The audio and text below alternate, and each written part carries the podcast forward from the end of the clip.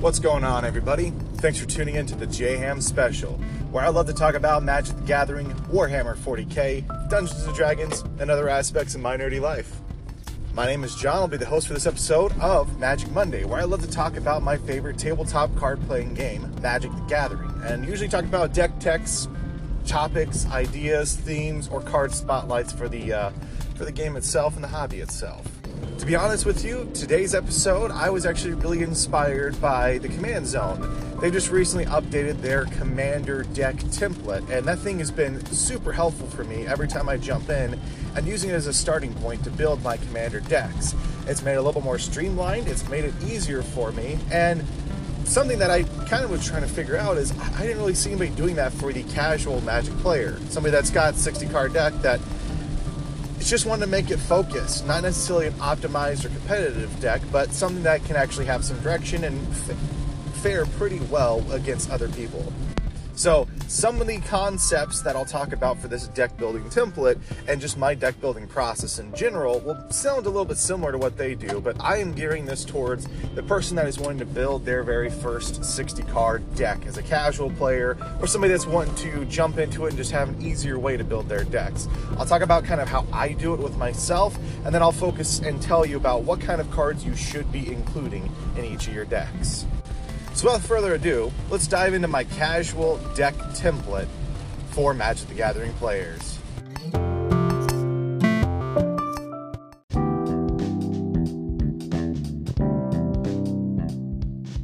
All right, well, let's keep this short and sweet hopefully by now, whenever you're thinking about building your first deck, um, or at least building a new deck, you should have an idea of what you are wanting to build. You have an idea, you have a goal, you have a theme. You may even have some cards or colors that you've already decided you want to play.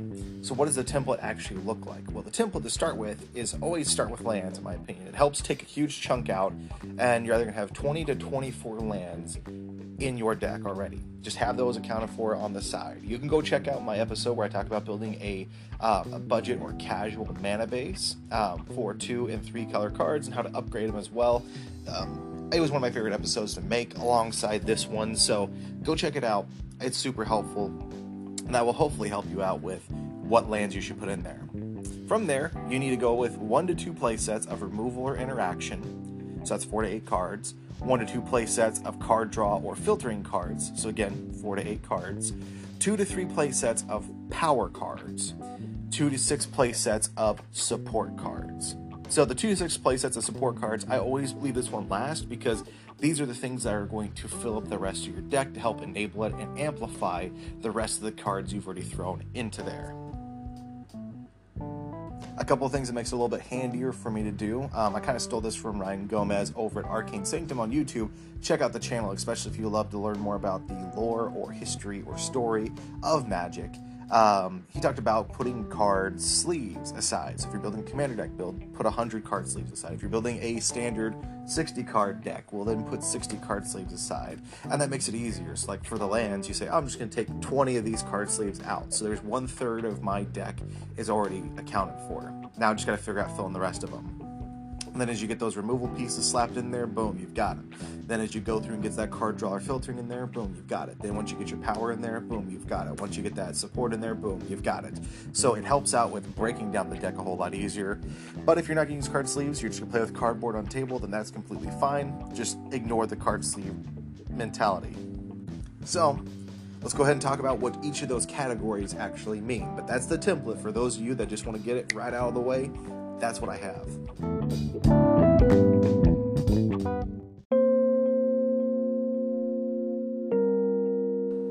All right, so let's break the template down, just kind of more than plain and simple, kind of go a little bit more of an explanation what I mean. So, just starting off, the 20 to 24 lands, that's either if you're going with the rule of nine or rule of 10, that's going to determine how many lands you play. My recommendation, if you're unsure about what to go with, I'm usually in a point where I'm like, you know what? I'd rather draw more lands and be able to play my big spells than draw my big spells and not be able to play them because I don't have enough lands. It's usually better to be mana flooded than mana screwed. And as you play the deck, you're going to kind of figure out, you know, tuning it a little bit. This is just the starting off point. If you're playing a bunch more spells that cost four, five, six mana to actually bring out to the battlefield, maybe go towards that rule of nine and play with 24 lands. If you're playing with a bunch smaller cards of one, two, and three, then you might be able to be able to stick with 20 lands. And that's usually where the rule of 10 comes into play pretty well. From there, you want to look to four to eight or one to two play sets of those removal cards um, or interaction cards. So, what I mean by this, removal can be a spell like uh, murder. Black, black, one of the other color, instant speed, destroy target creature. Murder gets rid of or removes a creature from the battlefield. Now, you can kill your own creature if you want to. Don't know why, unless you're playing a deck that does that. But more often than not, you're going to be getting rid of something that your opponent is playing. So whenever you go through and look at removal, something that can be really helpful is making sure you have spells that work towards advancing your game plan. So if you're playing a creature-centric deck that wants to swing in and not have anybody block them, playing spells that kill your opponent's creatures like Murder or like Lightning Bolt or like Path to Exile, Fatal Push, yada yada yada, those all help you with getting rid of your opponent's creature. Um, so things like exiling, destroy, return, those are usually things you want to look for when you're looking for removal or deals damage to. Um, interaction, a little bit different. It's like proactive removal. So it's not getting rid of permanents that's already on the battlefield. Instead, these are spells that are proactively stopping your opponent from being able to play them. So um, counter spell, blue, blue, instant speed, counter target spell. You're stopping your opponent from being able to play a spell. You're making it dissolve right then and there. So if they have something that says, when I enter the battlefield, it does this thing, it destroys a land or an artifact or whatever. Well, guess what? You play counter spell, it doesn't get to trigger that enter the battlefield ability. Instead, that gives you an advantage. So somebody says, oh, I'm going to play six mana to play this colossal dreadmaw and you pay two mana to stop them, you've effectively time walked them. You've made them lose an entire turn of paying mana to play that spell that they're not going to be able to use now. That just goes straight to their graveyard. Really huge advantage, really big boost for you. Um, another piece that I would say is that interaction or proactive removal um, is spells like Duress. Duress is one black mana sorcery speed. Your target opponent reveals their hand, and you get to remove a non creature, non land card from it. So if you're worried that your opponent is a combo player, or maybe you're worried that your opponent's going to be playing spells that will remove your big scary creatures or threats, Duress is a good card to have in there. There's a lot of different cards like Duress that tear your opponent's hand apart. Um, Divest is one of them. I think Despise is another one. And each of them kind of do something different. Some get rid of creatures. Some get rid of non-creature, non-land. Some get rid of land. Some get rid of planeswalkers. You figure out what's going to be the biggest threat that's going to stop your deck from winning, and make sure you put in that interaction to kind of get rid of that. So I say have four to eight removal cards. I usually pack in at least eight um, whenever I'm first building my decks to make sure that I have enough interaction. And a couple things to keep in mind is the more flexible you can make it, the better off it's going to be for you. And I wouldn't necessarily say that you need to jump over to do like board wipes, like Wrath of God or Day of Judgment, which is white, white, two of any other color, destroy all creatures. If you're playing a deck, which is a mono white deck that wants to play a bunch of creatures, like a mono white soldier deck where you're playing Raise the Alarm and stuff, where you're bringing out a bunch of small little tokens, you probably don't want to be a person playing a board wipe that will destroy your board state. That's helping your opponent advance their game plan or at least stop you. Instead, you may want to focus more on that single target removal where you're destroying one thing. The more flexible you can be with it, the better. A spell that can get rid of an artifact or enchantment is better than a spell that only gets rid of an artifact.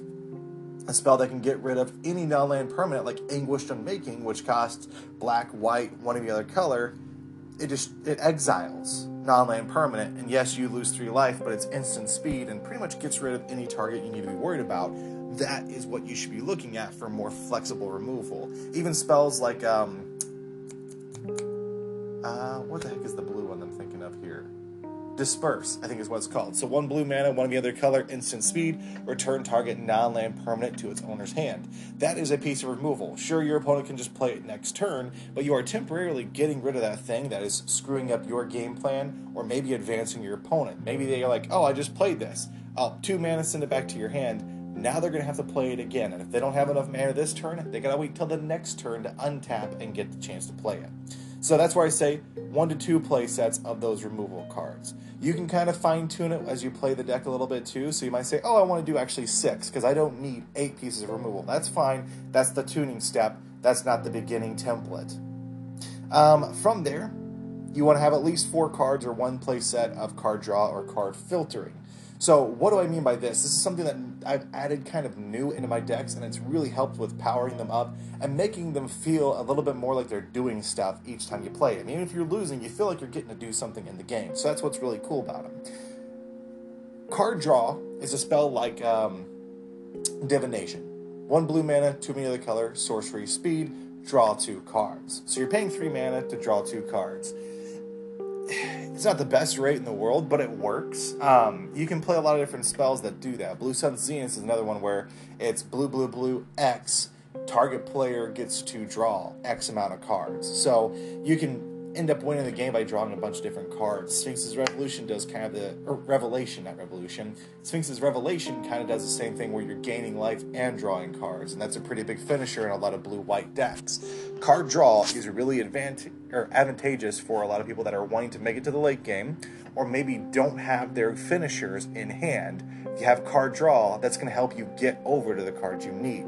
That's why I also put card filtering here. I know a lot of people, like in the commander community, say card filter spells are awful. If you have to discard a card to draw a card, that's not a very good rate.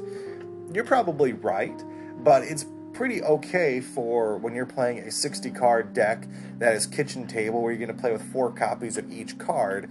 That changes things up a little bit more, and you don't necessarily need to have more than seven cards in your hand. Having seven is a pretty special place to be at.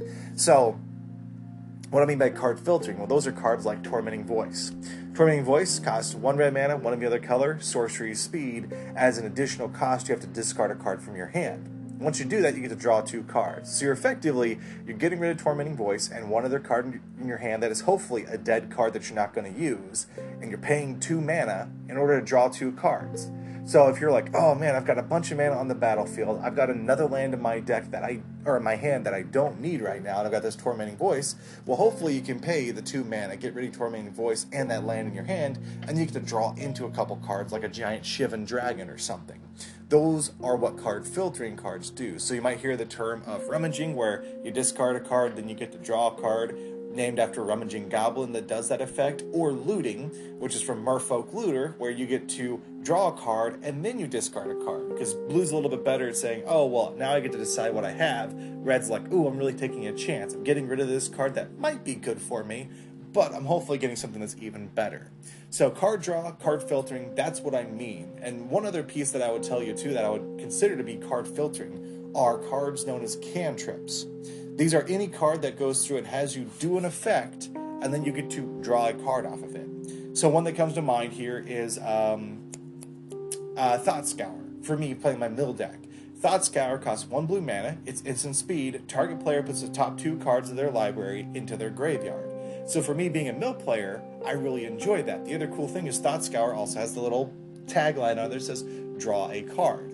So I'm milling my opponent for two, which is what my deck's game plan is in the first place, and then I get to draw a card to replace it. It's helping me filter through my deck. So cantrips usually play towards what you're wanting to do for the deck, and then you get to draw a card that replaces it so that way you can hopefully get to more cards and just kind of keep going on a loop.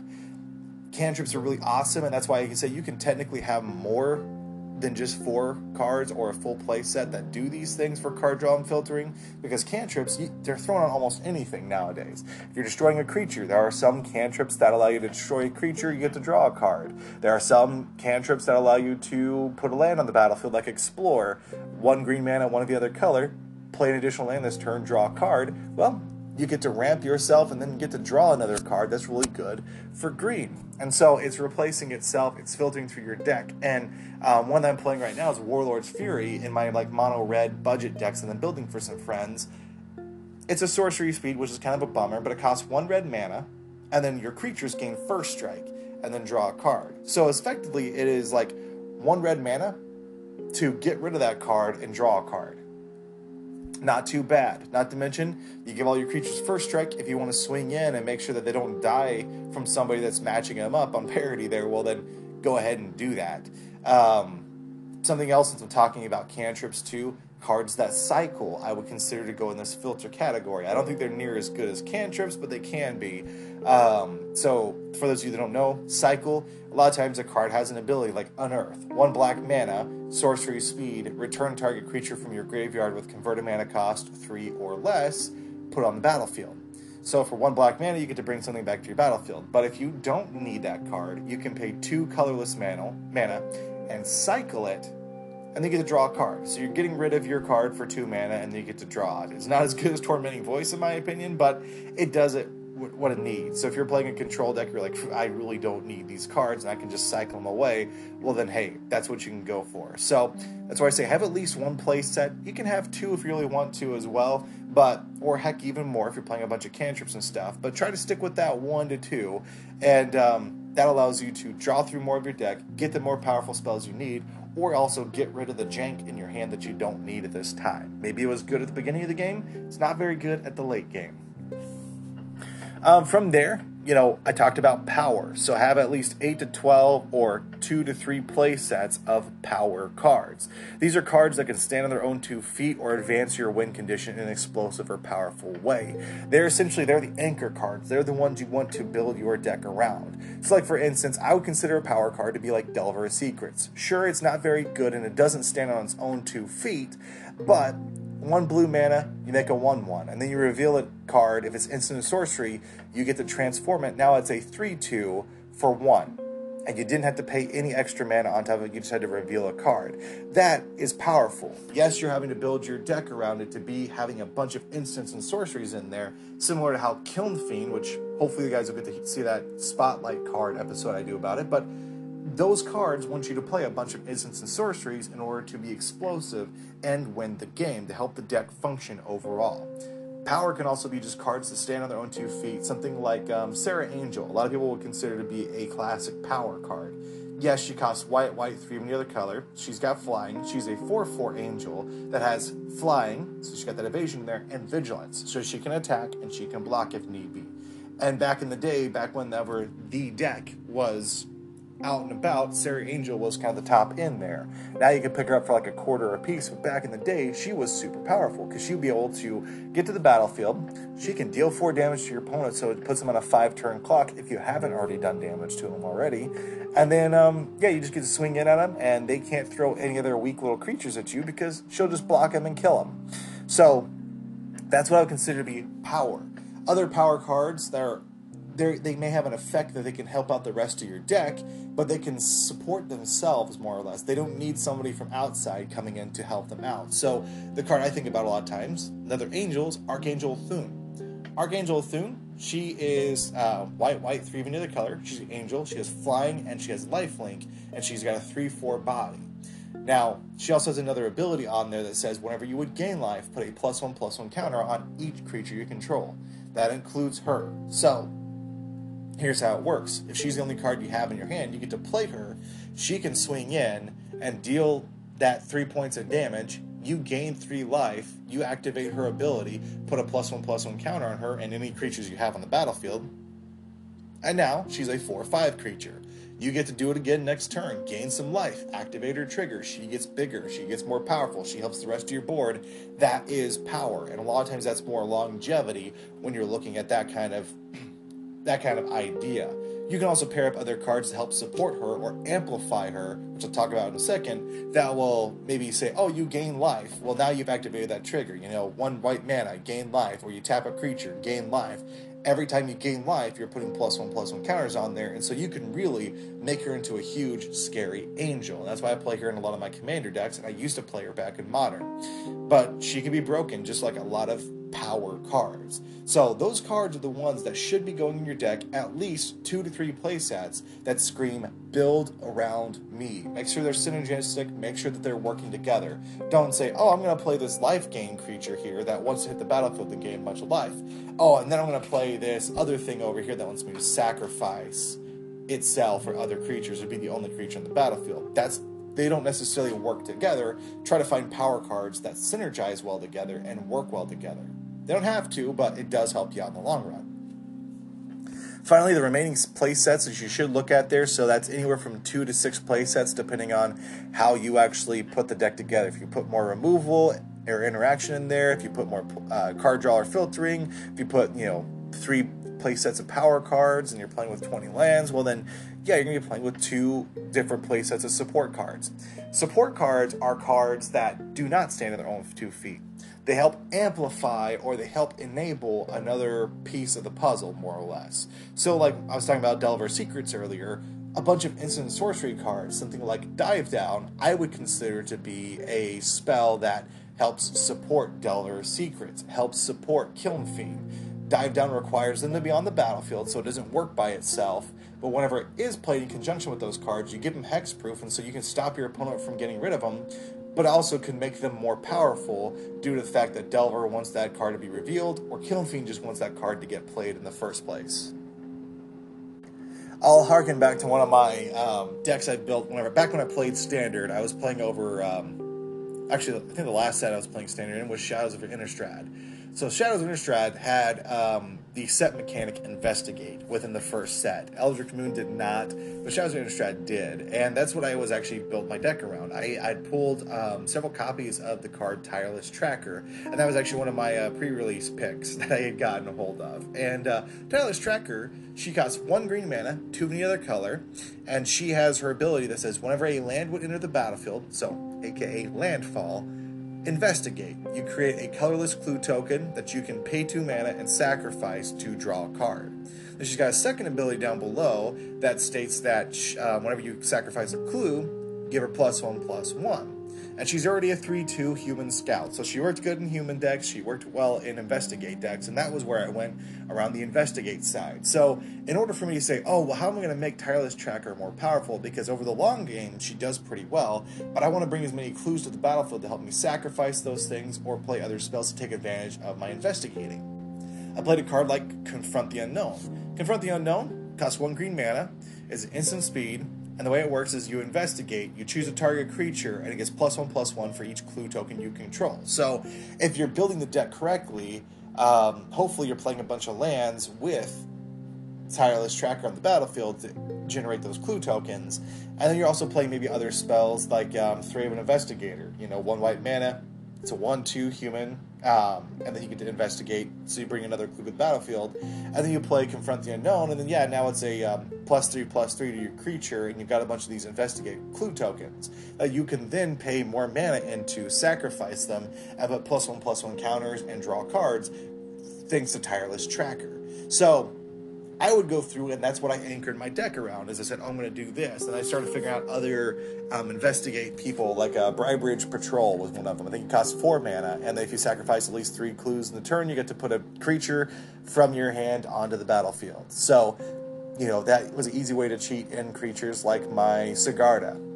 Um, Sigarda, you know, she cost mana. She on the battlefield, did a pretty good job at bringing everybody together and protecting all of your humans, including Tireless Tracker, including uh, Briarbridge Patrol. So that was my focus. Was I used those cards? I also used Ulvenwald Mysteries, which one of your creatures said, "Hey, if your creatures die, you get to investigate." And every time you investigate, you're creating one one colorless clue token. So a lot of times what would happen is I would build up my board state and have a tireless tracker and Ulvenwald mysteries on there. If my opponent decided to kill the tracker or kill one of my other creatures, well, now I'm getting to create more clue tokens thanks to Ulvenwald mysteries. And that is just generating more clue tokens every time one of my creatures dies. Then I get to every time sacrifice a clue, sacrifice, sacrifice, sacrifice, I'm pumping up Tireless Tracker, and I'm putting a little 1 1 chump blocker over there to help make sure that I can send Tracker over into the wilderness to go take down the Mighty Beast, aka the other Planeswalker, and then I have a bunch of guys chump block to protect myself from actually dying. Of course, Sigarda worked out very well because as things were dying, you could pay two, exile from your graveyard, create another little soldier token on the battlefield, and it, it just felt really well, and I really enjoyed it. And that was actually the last standard set that I built around, and I had a good time building around. Because once that rotated out, I was like, ah, I'm not really too interested in a lot of this other stuff. I mean, I kind of was, but I started getting to modern in that time, and I was heavily into Commander at the time too. So, but that was the deck that I was building. That was the focus. I used my power cards my anchors to sit there and say, build around me. Look at these mechanics, look at what I can do and how I am powerful, and find cards to support me. So that's how I brought in the Thraben Investigators to say, oh, I've got this little dinky little person I can play on turn one, and she gets to create a clue token, which will then help out my um, tireless tracker. And then I can also go through and I can put in Tamiyo's journal. You know, it's five mana, uh, legendary artifact, and um, yeah, it investigates every single turn, but you can tap it, sacrifice three clues, and go look for any card in my um, library and put it in my hand. So that card played very well with Briarbridge Patrol, which was also another investigate. So I had my couple of power cards that said, hey, if these are on the battlefield, they are going to do work. And I had other cards to make sure that I'm either generating more clue tokens or I'm taking advantage of the ability of sacrificing them to really do some good work. So yeah, that's the explanation of each of the categories. Hopefully the template really helps you guys out. And it's not a hard and fast thing. You know, you can go through and say, I'm going to play all the play sets, and you're going to pick up the four copies of each of these cards, but you might come to find that you need to do a little bit of tweaking and tuning. And that comes with play experience. That comes with you going to Friday Night Magic or sitting around your kitchen table with your buddies and figuring out, oh, you know, you look at a card in your hand, I'm like, man, I every time I draw this thing, I hate seeing it because I cannot play it or it just does not do what I want it to do for this deck. It helps you stay focused and maybe you can do some tuning. You know, for me, I don't need four copies of Jace Memory Adept into a mill deck, but it can be nice if I'm playing casually. I have a couple of them over there. You know, for five mana, hit the battlefield. You know, mill your opponent for 10 for zero on his uh, ability. Thing is, I only play one Jace at a time, so I don't need to have four copies of them, because if I have another Jace in my hand, well, it's just a dead card at that point. I need to be only playing maybe one a game, if even that. So, you might need to do some tweaking and figure out, you know, what's going to work best for you. You know, maybe you don't need, you know, 24 lands, but you need 22 lands. So you can cut down a couple lands add in a couple more card draw or filtering cards that'll help you get through your deck.